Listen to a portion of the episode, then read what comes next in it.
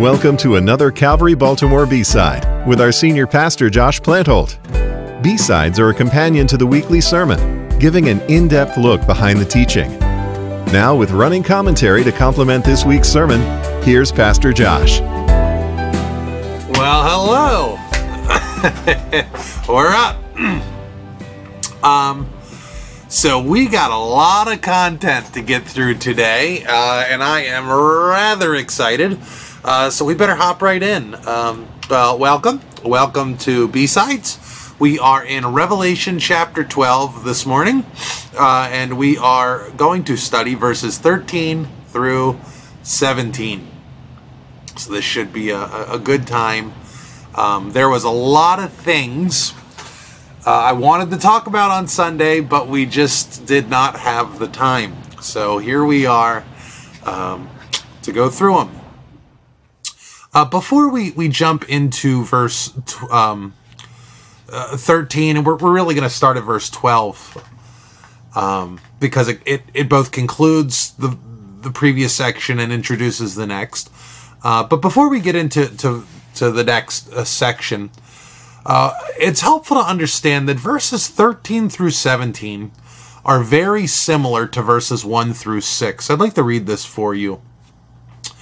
And a great sign appeared in heaven a woman clothed with the sun, with the moon under her feet, and on her head a crown of twelve stars. She was pregnant and was crying out in birth pains and the agony of giving birth. And another sign appeared in heaven Behold, a great red dragon with seven heads and ten horns, and on his heads seven diadems. His tail swept down a third of the stars of heaven and cast them to the earth. And the dragon stood before the woman who was about to give birth, so that when she bore her child, he might devour it. She gave birth to a male child, one who is to rule all the nations with a rod of iron, but her child was caught up to God and to his throne, and the woman would fled into the wilderness, where she has a place prepared by God, in which she is to be nourished for 1,260 days. That section and what we read Sunday, verses 13 through 17, are very similar. Both of them speak of God's provision for the woman. Seems to be the same woman. Uh, both of them speak of the dragon's pursuit of the woman. Both speak of the women, uh, woman fleeing into the wilderness for three and a half years. So, one of the things we have to do when we come to this text is we have to decide are these two sections describing the same event, or are they describing two events that share similarities? Now, personally, I, could be wrong on the timing. I believe verses 1 through 6 to have already happened at Jesus' birth in the first century, and I think that's very easy to see. But then when we get to verses 13 through 17, um, it's really hard to see how this already happened. You know, a lot of people like to point to this uh, during the destruction of Jerusalem, but there's no historical evidence of anything like this happening at the destruction of Jerusalem. Uh, so my postmillennial brothers, uh, you know, it, they really seem to, to, struggle with this section. They have no idea what this means. Uh, and so then it all becomes analogy for the church's persecution through the centuries. Uh, but again, this is also describing a specific event, so I don't I don't know how that fits in that in that mindset. So so to me, I think the the first section, the the Jesus's flight uh, into Egypt from Herod, uh, was s- foreshadowing another sort of flight. Um, into the wilderness. So I believe verses 1 through 6 has already happened at Jesus' birth in the first century, and verses 13 through 17 is describing the last half of the Great Tribulation just before the return of the Lord. And that's my position. Uh, that's why I taught the Sunday. But again, when we're dealing with prophecy, when we're dealing with things that have not yet happened, uh, or maybe aren't even historically recorded, uh, we, we have to understand that there are a hundred different views that our faithful brothers and sisters are going to pick. So we, we don't want to we don't want to ma- go to war over things that maybe haven't happened yet. And furthermore, we don't want to make this book, which is describing the hope of the church, into a battleground of contention to the church. You know, not every hill is a hill to die on, especially when we're dealing with things that seem to not have already happened. Uh, so let's let's keep going. Uh, verse 13 is really where we pick up, but I want to start at verse 12. Therefore, rejoice, O heavens, and you who dwell in them, in them. But woe to you, O earth and sea, for the devil has come down to you in his great wrath, because he knows that his time is short. And when the dragon saw that he had been thrown down to, uh, to the earth, he pursued the woman who had given birth to the male child. But the child, but the woman was given uh, the two wings of the great eagle, so that she might fly from the serpent into the wilderness to the place where she is to be nourished for a time and times and half a time.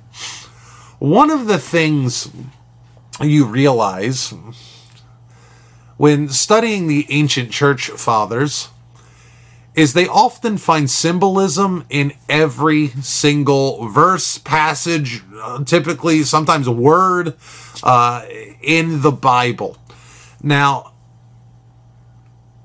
in the book of Revelation, that's a little bit more understandable because the book as we John wrote in, in Revelation 1 1, this book was written in semaino. Uh, it's been communicated to us in semaino, uh, Greek for symbol.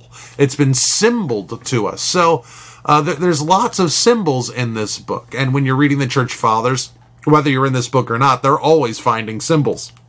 Now, as I was reading what the fathers thought of uh, the, this passage, many of them, like Andrew of Caesarea and Bede, uh, Bede, they, they thought that the two wings were specifically symbolic of something. For example, uh, uh, Bede thought that the two wings represented, and I don't know how to pronounce his name, I only ever read it. so it's Bede or Bede. Uh, he said that the two wings represented the Old and the New Testament. So he thinks the two wings that came upon the woman that fled her into the wilderness were the two testaments of the scriptures. And again, I share this to you guys because Revelation does make a very specific note that the woman was given two wings. It's the the the, the two there is definitely a, a point of emphasis that we should be aware of. It should be on our radar. Um, and so the church fathers hopped on that and they said it was the two testaments. Sometimes, you know, they can go to a million different uh, things that are twos in the scriptures there.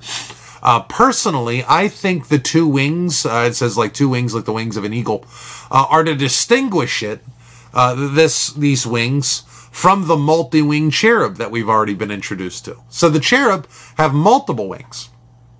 But this is two wings. So we're not to confuse this with the cherub. We also see that the, they're the winged locusts and hold the locust horses. uh, they had multiple wings that had the wings in their wings. When they flew, they sounded like chariot wheels. Uh, and so this is distinguished from those creatures as well. So whatever this two-winged eagle is, it's separated from the winged creatures that we've been introduced to in this book. Again, I believe this to be the Holy Spirit as we connect the wilderness themes, the pillar of fire by night and the glory cloud by day. Uh, and of course, there's a two there as well. I just caught that, by the way. Uh, verse 15. The serpent poured water like a river out of his mouth after the woman to sweep her away with a flood. And notice this is not a rainfall, but a flood, uh, like the Red Sea crashing upon the Egyptians.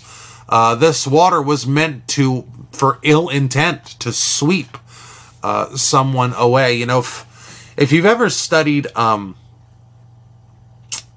rainfall in in um, really arid, uh, deserty places. I just made up a word, deserty.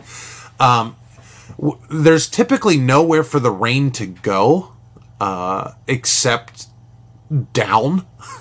so when it rains where we are in Maryland, it goes into little riverbeds. It goes, the trees suck it up, the grass sucks it up, the soil sucks it up, the, the bushes uh, consume these things. But when when it's in the desert and it's raining, it, you'll you'll get these flash floods that happen very quickly. Uh, you'll you'll get yeah that's There was a. I'm drawing from memory now. I think it was in the 50s, could have been the 70s, but I think it was the 50s. There was a flash flood at the um, ancient site, uh, ancient wonder of the world at Petra. You know uh, the, that site at Petra. Um, and it flash flooded, and I think it killed 50 French tourists. Uh, just because when the water comes through, it comes flying through, and it'll keep it'll pick you up and sweep you away.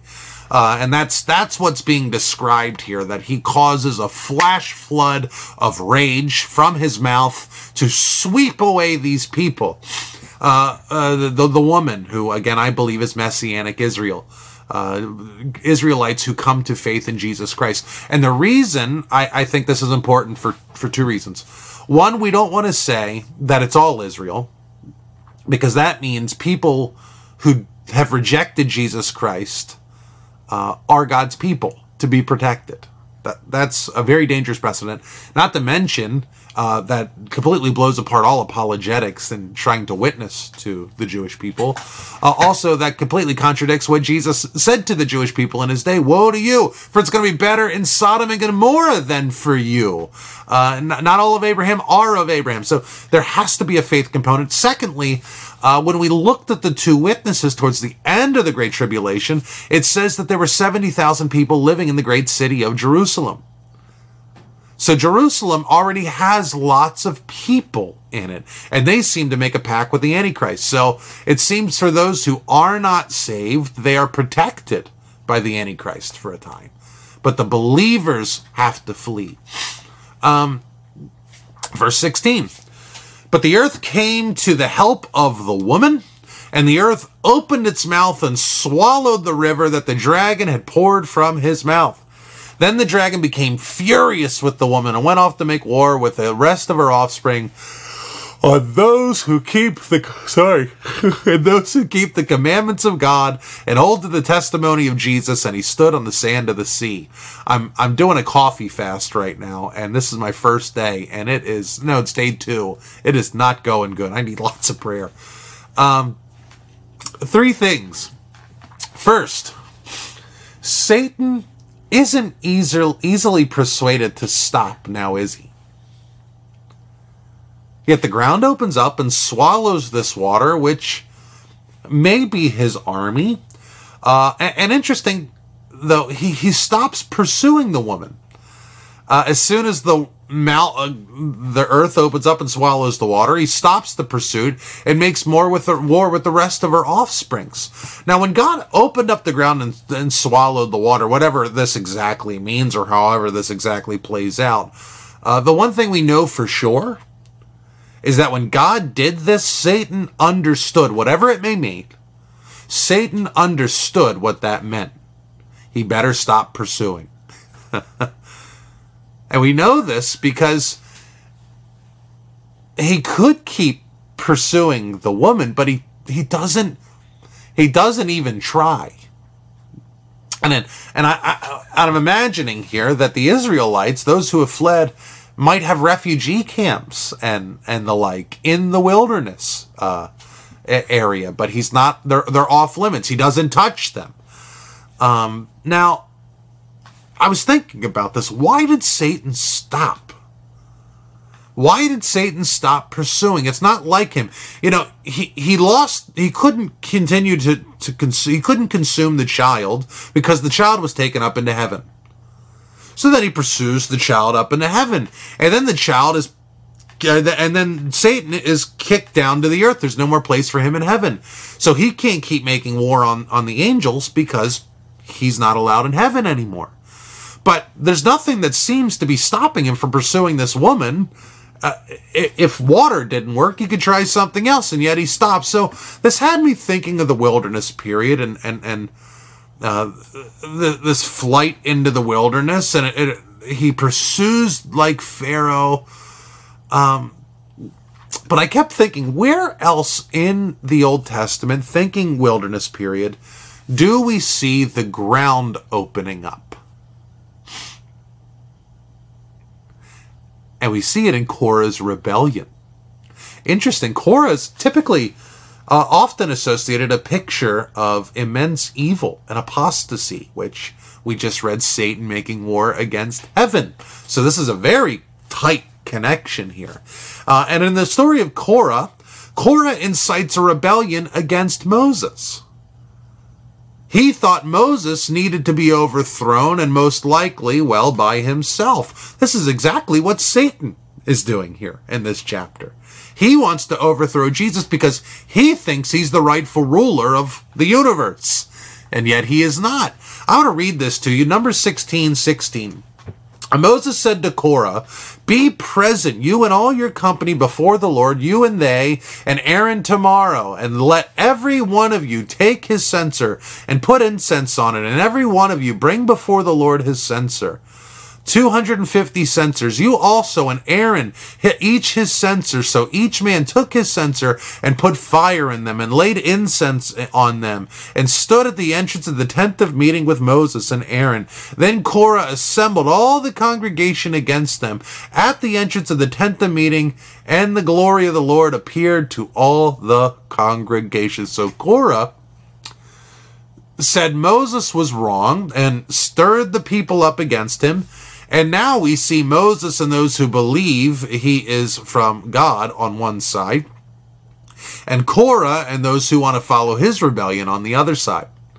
And then it says, And the Lord spoke to Moses and to Aaron, saying, Separate yourselves from among this congregation, that I may consume them in a moment. And they fell on their faces and said, O God, O God of the spirits of all flesh, shall one man sin, and will you be angry with all the congregation? And the Lord spoke to Moses, saying, Say to the congregation, Get away from the dwelling of Korah, Dathan, and Abra- uh, Abiram. Then Moses rose and went to Dathan and Abiram, and the elders of the Israel uh, of Israel followed him, and he spoke to the congregation, saying, "Depart, please, from the tents of these wicked men, and touch nothing of theirs, lest you be swept away with all their sins." So they got away from the dwelling of Korah, Dathan, and Abiram, and Dathan and Abiram came out and stood at the door of their tents together with their wives and their sons and their little ones. And Moses said, Hereby you shall know that the Lord has sent me to do all these works, and that it has not been of my own accord. If these men die as all men die, or if they are visited by the fate of all mankind, then the Lord has not sent me. But if the Lord creates something new, and the ground opens its mouth and swallows them up with all that belongs to them, and they go down alive into Sheol, then you will know that these men have despised the Lord. And as soon as he had finished speaking all these words, the ground under them split apart, and the earth opened its mouth and swallowed them up with their households, and all the people who belonged to Korah and all their goods. So they and all that belonged to them went down alive into Sheol, and the earth closed over them, and they perished from the midst of the assembly. And all Israel who were around them fled at the at their cry, for they said, "Lest the earth swallow us up." And fire came out from the Lord and consumed them. 250 men offering the incense. Then the Lord spoke to Moses, saying, Tell Eleazar, the son of Aaron, the priest, to take up the censers out of the blaze and scatter the fire far and wide, for they have become holy. For as the censers of these men who have sinned at the cost of their lives, let them be made into hammered plates as a covering for the altar. For they offered them before the Lord, and they became holy. Thus they they shall be assigned to the people of Israel. Taking all of this together, and isn't that incredible? Taking all of this together, the punishment of Korah was in two phases. First, the ground swallowed up Korah and his family and his companions. Then, secondly, fire fell from heaven and burned up Korah's priests. Here's what I'm thinking I believe Satan will stop his rebellion short, his pursuit of the Jewish people, into the wilderness. after the ground opens up and swallows his armies because Satan knows if he persists, if, if he persists, his priests, his leaders will be burned with heavenly fire next, and, and his high ranking officials will be lost. So he leaves the Jewish believers in the wilderness and continues his pursuit of the Gentile believers instead, knowing that if he persists, not only will he suffer an even greater loss, but as number 16 seems to allude to, that when Korah's priests were burned, it brought a national repentance and glory to God. So Satan, I believe, and, and I could be wrong, but if this is all drawing off of Numbers 16, Satan knows if he persists, like the story of Korah, when that mouth opens up and swallows this river, he knows that next is the fire that falls from heaven. And if that fire falls from heaven, there will be a national repentance in Jerusalem. And of course, Satan knows the scriptures and he knows the story of Zechariah. And there will come a time when there will be a national repentance in Israel. And when that happens, Christ is coming back and Satan's reign is over. And so that mouth of the, of the earth opens up and he, whoop, he stops what he's doing and he pursues a new subject. Could be wrong. Certainly looks right to me. Uh, verse, uh, secondly, secondly, our second point, concluding point. This one's really, really important to me. Um, and it's something that I've been I've been chewing on and maturing on over the last few years. I want to talk about persecution. You know, the Bible speaks so favorably of the martyr. It, it would be easy to think that when persecution arises that Christians should immediately embrace martyrdom. But notice from today's text, what were the godly to do when persecution came? They were to flee. What was Jesus' advice in the Olivet Discourse to persecution? Matthew 24. Flee. Don't even go into your house and grab your coat. Run. What did David do when he was persecuted by Saul, when he was chased? He fled. Listen to what Jesus says in Matthew 10 16. Behold, I am sending you out as sheep in the midst of wolves. So be wise as serpents and innocent as doves. Beware of men, for they will deliver you over to courts and flog you in their synagogues, and you will be dragged before governors and kings for my sake to bear witness before them and the Gentiles. When they deliver you over, do not be anxious how you are to speak or what you are to say, for what you are to say will be given to you in that hour. Real quick, real quick, I just want to pause this.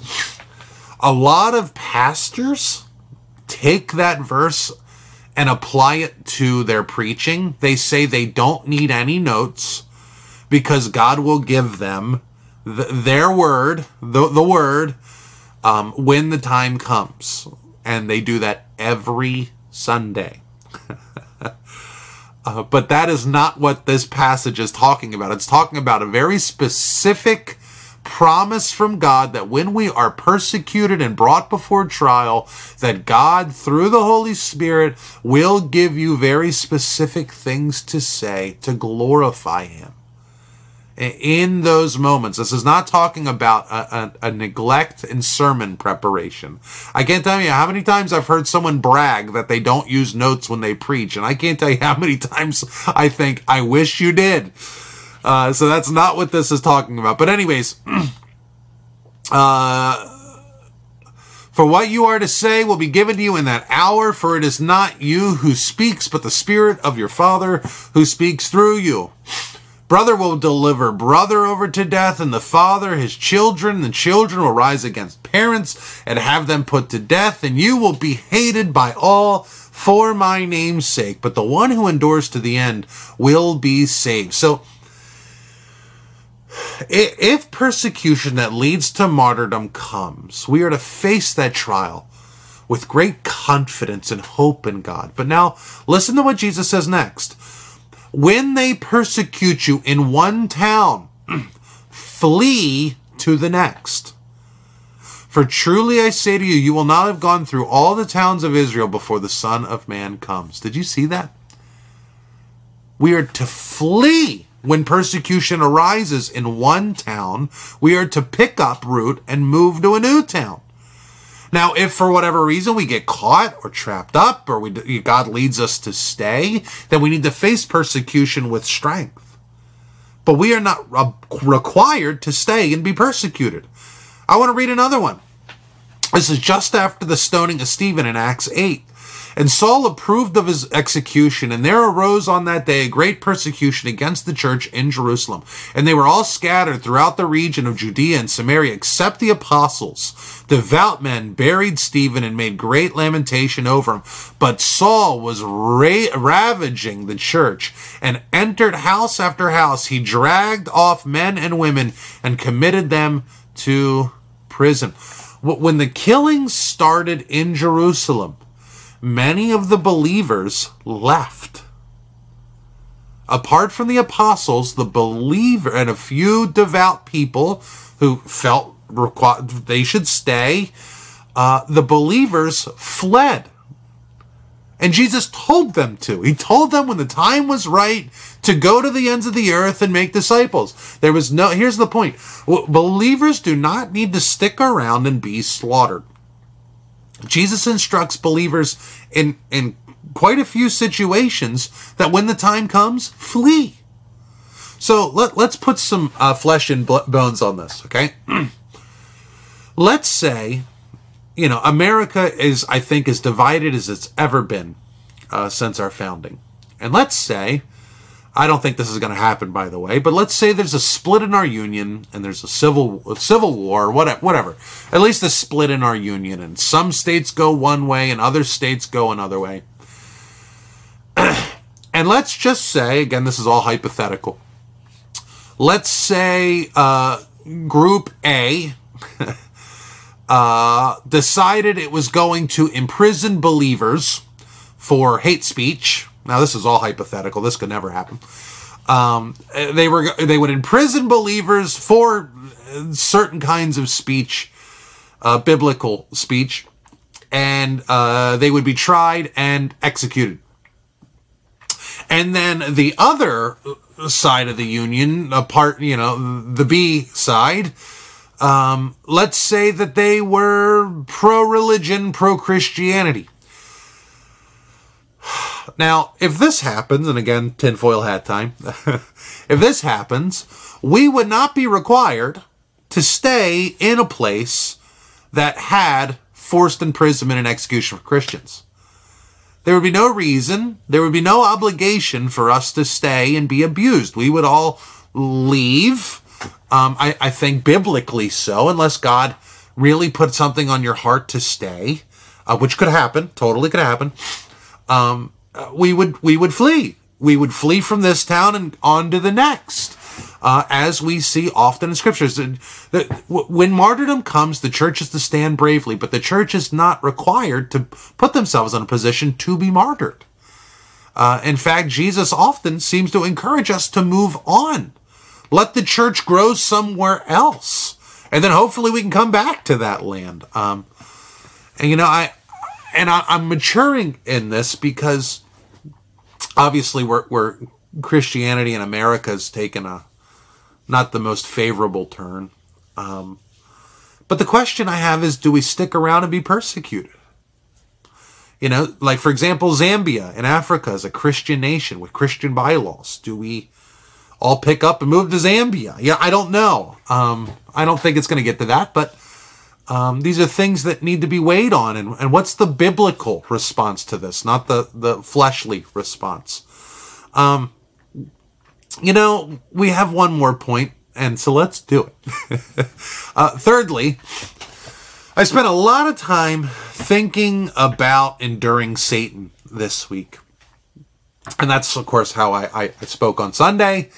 Uh, but one of the things that I, I chopped oh, Saturday or Sunday before uh, maybe Friday before uh, Sunday, was teaching, was I was reminded of one of the most beloved and important passages in the Old Testament scriptures, the Shema from Deuteronomy 6.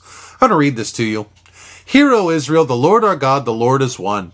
You shall love the Lord your God with all your heart and with all your soul and with all your might. And these words that I command you today shall be on your heart. Now listen to this. You shall teach them diligently to your children and shall walk, uh, talk of them when you sit in your house, when you walk by the way, when you lie down and when you rise. You shall bind them as a sign on your hand and they shall be as a frontlets between your eyes. You shall write them on the doorposts of your house and on your gates.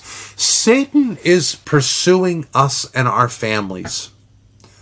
And he's pursuing us every day.